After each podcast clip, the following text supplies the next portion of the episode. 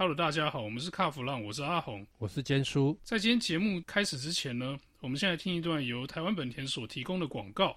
简约但不简单，All New Fit，颠覆同级安全新标杆，搭载全新世代 Honda Sensing，搭配一百度超广角摄影机与新世代影像处理晶片，新增夜间行人辨识、自行车对应等崭新功能，完美守护行车安全。即刻来电赏车，一睹 All New Fit 极致安全魅力，太旧换新，六十九点九万起，Honda。哎、欸，阿红啊，啊前我记得前一阵子我们在聊天的时候，你有想过说要弄个什么汽车品牌来当总代理，是不是？你是头壳坏掉还是钱太多啊？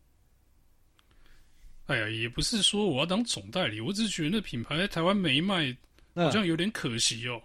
这个牌子呢，产品阵线很齐啊。嗯，什么品牌让让你有这么大的兴趣？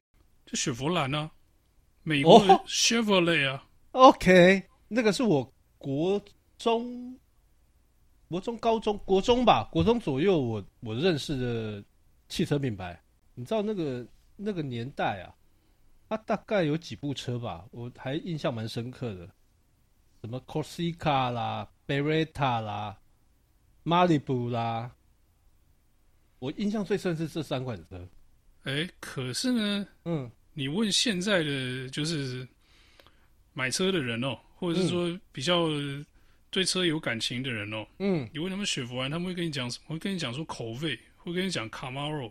OK，变形金刚嘛，电影来的嘛。哎，对对对对对。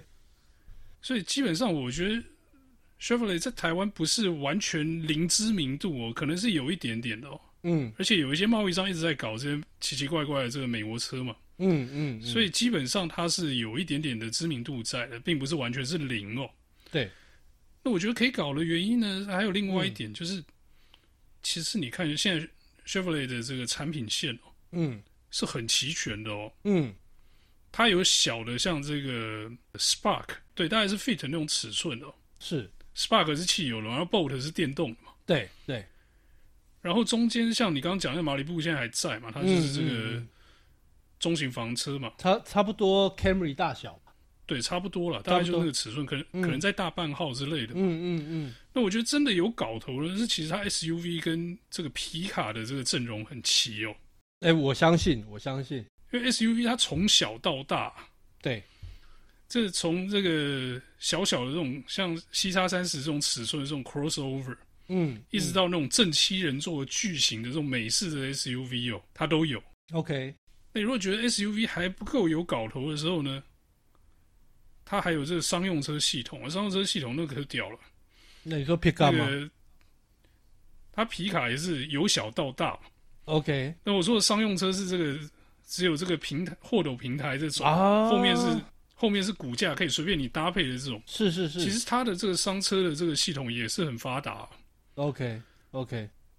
好。如果商车觉得还没搞头的话，它还有啊。刚刚讲了这个 Camaro，嗯，这个口味这种跑车型的这种产品也不缺。嗯、对对，而且在美国他们是有统一规格赛的，然后也有卖这个，这个也有成立这个 Motorsport 部门哦。嗯嗯嗯，也有做什么顾客赛车这种，所以其实它的这个整个产品线算起来，我觉得超齐全的。OK，可是你知道吗？这个你刚才讲到。Chevrolet 它有，哎，几部车啊？Spark，我印象最深刻应该是 Spark。你知道 Spark Spark 是谁的车吗？它只是贴牌而已哦。那.是韩韩国代物，代物做的啦。OK，贴贴牌车啦。那你觉得代物能卖还是 Chevrolet 能卖？那当然是 Chevrolet 能卖呀，好看多啦，对不对？那当然也不是说。呃，因为韩国这几年他们的的这个造车的工艺跟品质是越来越好，这个已经超过台湾的了。台湾那种自主品牌都不要，都都已经不是什么。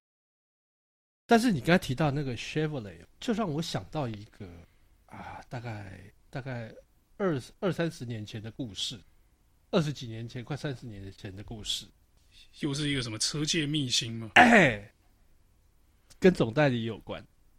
你知道那个？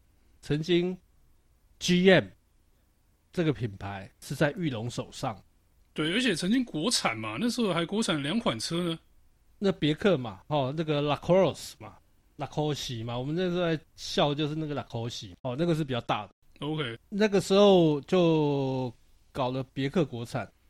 哦，那其实你知道，我当初啊，当初我知道的是，玉龙当初在在选择这个跟 GM 合作的时候，其实 Chevrolet。也是其中一个品牌哦，GM 底下它好几很很很很多品牌嘛，Buick、Pontiac、Chevrolet，这些都是嘛。那你知道为什么会？你看他们到最后哦，因为 Pontiac 它走的是比较 sporty 的路线，而且而且那个时候的 Pontiac 因为通用有太多的品牌，那 Pontiac 那个时候就已经传出来就是要收起来，所以他们那个时候没有考虑。没有考考虑 Pontiac，那后来考虑的是 Buick 跟 Chevrolet，哦，那当然你说凯迪拉克，因为那个高单价我们就不谈。哎，凯迪拉克他们其实一直有拿在手上做啊，有有有有，做到很后来啊，有做到很后面啊、哦。那后来为什么会选择 Buick，你知道吧？这很难说哎，我不太知道这个故事啊，不晓得哈。因为因为他们就有高层说 Buick 哈。那个品牌知名度比较高哦，啊，我们以后接下来那个要卖给这些人哦，他们就是呃，他们会认认同这个 Buick 这个品牌，Chevrolet 哦，年轻人这个太年轻了，这个哈、哦，老年人没有办法接受。你知道他们的思维模式是，他们看的是看现在，他们没有在看未来。可是说真的啦，在那个年代哦，嗯，我记得在玉龙拿到 GM 之前啊，嗯，Buick 是有代理在卖的，有有有有，那时候是有总代理在卖，是有总代理在卖产品的，而且路上能见度不差，很高，因为那个别克的那些中型车跟大型车都还蛮流行的。呃，别克那个时候我记得，记得我爸那时候好像有一台叫呃 Skylark。美国车，哎，OK，哎，那个车也不错哦。那我们先不谈说美国车为什么会后来大家接受度越来越低啦，这个我们就不谈。那回过头来，就是玉龙集团最主要的问题是在于说，很多的高层他们只看到现在，他们没有，他们没有看到品牌的未来性跟市场的变化，因为这个是最难猜测的。我跟你讲啊，任何人都会做差不多的决策，因为在当时，就像我讲，我说那时候 Buick 有有总代理嘛，已经在卖了，所以捡来我打一个顺手球嘛，对不对？还有另外一个问题，还有另外一个，是因为当时这个这个呃上海通用，上海通用他们主打的是 Buick，反而 Chevrolet 后来挂掉。他后来挂掉，哦，那那个年代的这个两岸的政经的问题，哈，然后带出了所谓的 Buick 别克在台湾生产，然后 Chevrolet 后来就没有了，就被排除。可是后来，后来你知道，我我有听他们内部人在讲，他说当时参与的人在讲，他说干，早知道那时候就投 Chevrolet 一票。那会完全翻盘，但是你说进口品牌给给给玉龙做，不要说我说啦，网络上干声连连，一片骂，做什么倒什么，啊，这个又是另外一个 story 啊。所以我你那今天在跟我提到这个 Chevrolet 的时候，我就突然想到这个故事啊。裕隆曾经一度要要拿下这个品牌，然后在别克跟 Chevrolet 在做选择，蛮好笑的。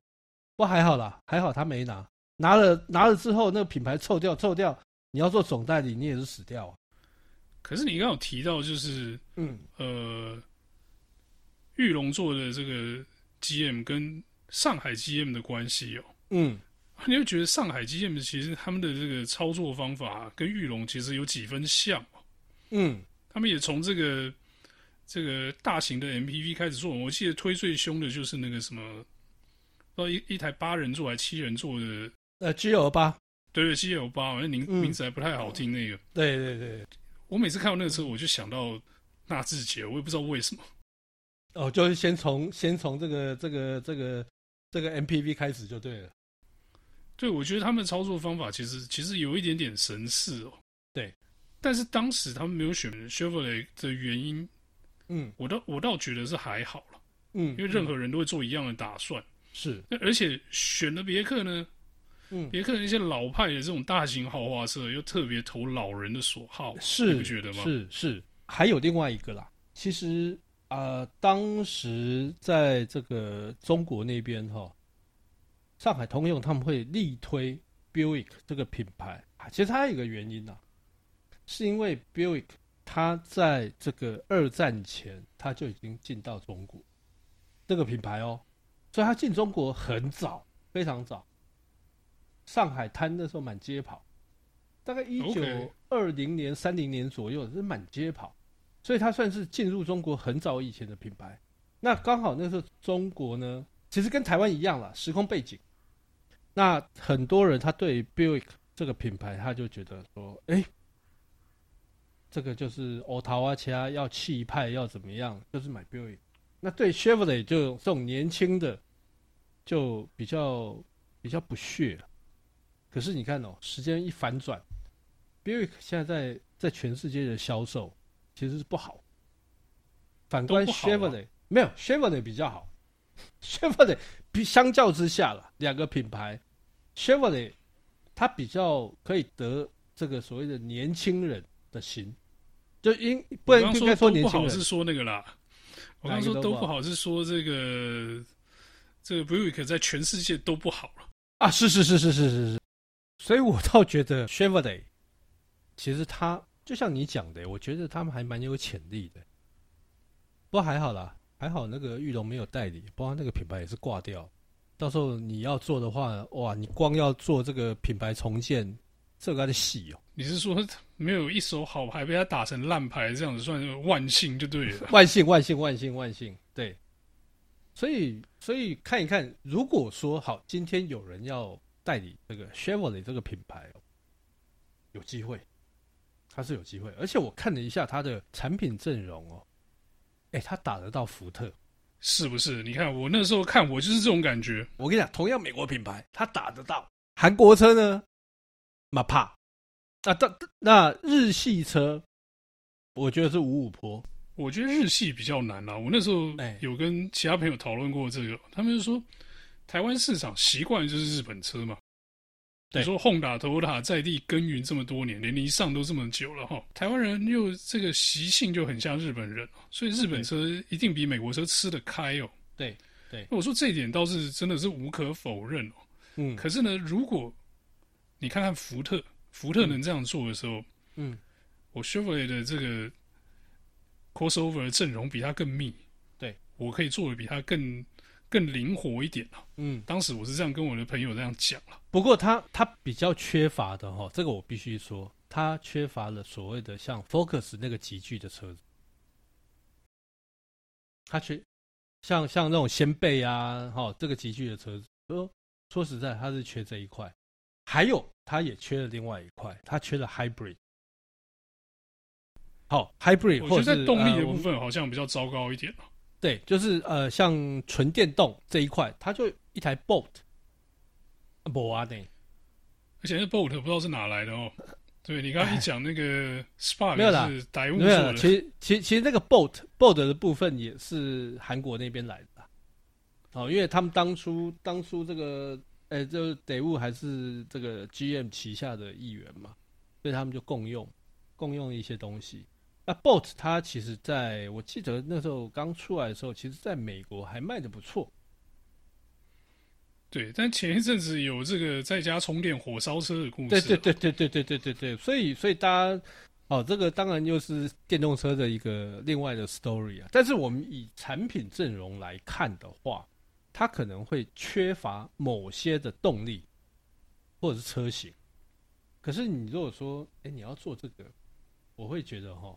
就两端，哎、应该算算三三种，应该算三三种，pick up，这个绝对有机会，因为我觉得台湾现在 pick up 的市场就，呃，它不是大量，但是跟过去几年相比，尤其是小英总统坐进去之后，那个法规马上改，你记不记得？就是这个双向试做的那种，就马上通过了，这样没马上就通过了，对不对？这个是有市场。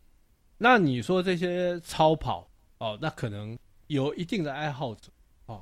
Camaro 或者是这个这个这个 Corvette 哦，那还有就是大概应该是商用车，你刚刚讲的那个底盘车，那个也是有机会。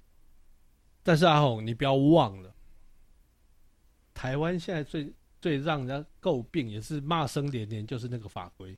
你觉得美国车有办法过台湾的法规吗？这个，如果我们快要建交了，你能不在法规上面让点步吗？是不是？哎呦，是哟。对，所以这个 timing 是正确的哦。这个跟我想的是一样。今天如果要做的这一些事情，因为政治的考量，它必须在这个某些部分政策上要做一些退步让步的时候，Chevrolet 是有机会。美应该算美国车，它是有机会的。哎，我觉得我们讲政治是太严肃了。嗯。我讲一个这个延续 Chevrolet 这个笑话哈。OK，好。当时呢，我跟我朋友聊这个 Chevrolet 的代理这个事情，然后就聊就很开心呢、啊。嗯。他说：“啊，那、啊、你展间想开在哪里？”嗯。我说：“什么展间？”他说：“你要卖车，当然要开展间。”我说：“不是，我问什么展间是说，我这个是要卖一般的这个乘用车的展间，还是商用车的展间，还是超跑的展间？”嗯，我说我如果要卖这个乘用车的话，嗯，我可能就找这个一级战区的这个，譬如说什么敦南啦，或者是内湖那个，哎，那什么路啊？内科那边就对了，内科那那一带嘛。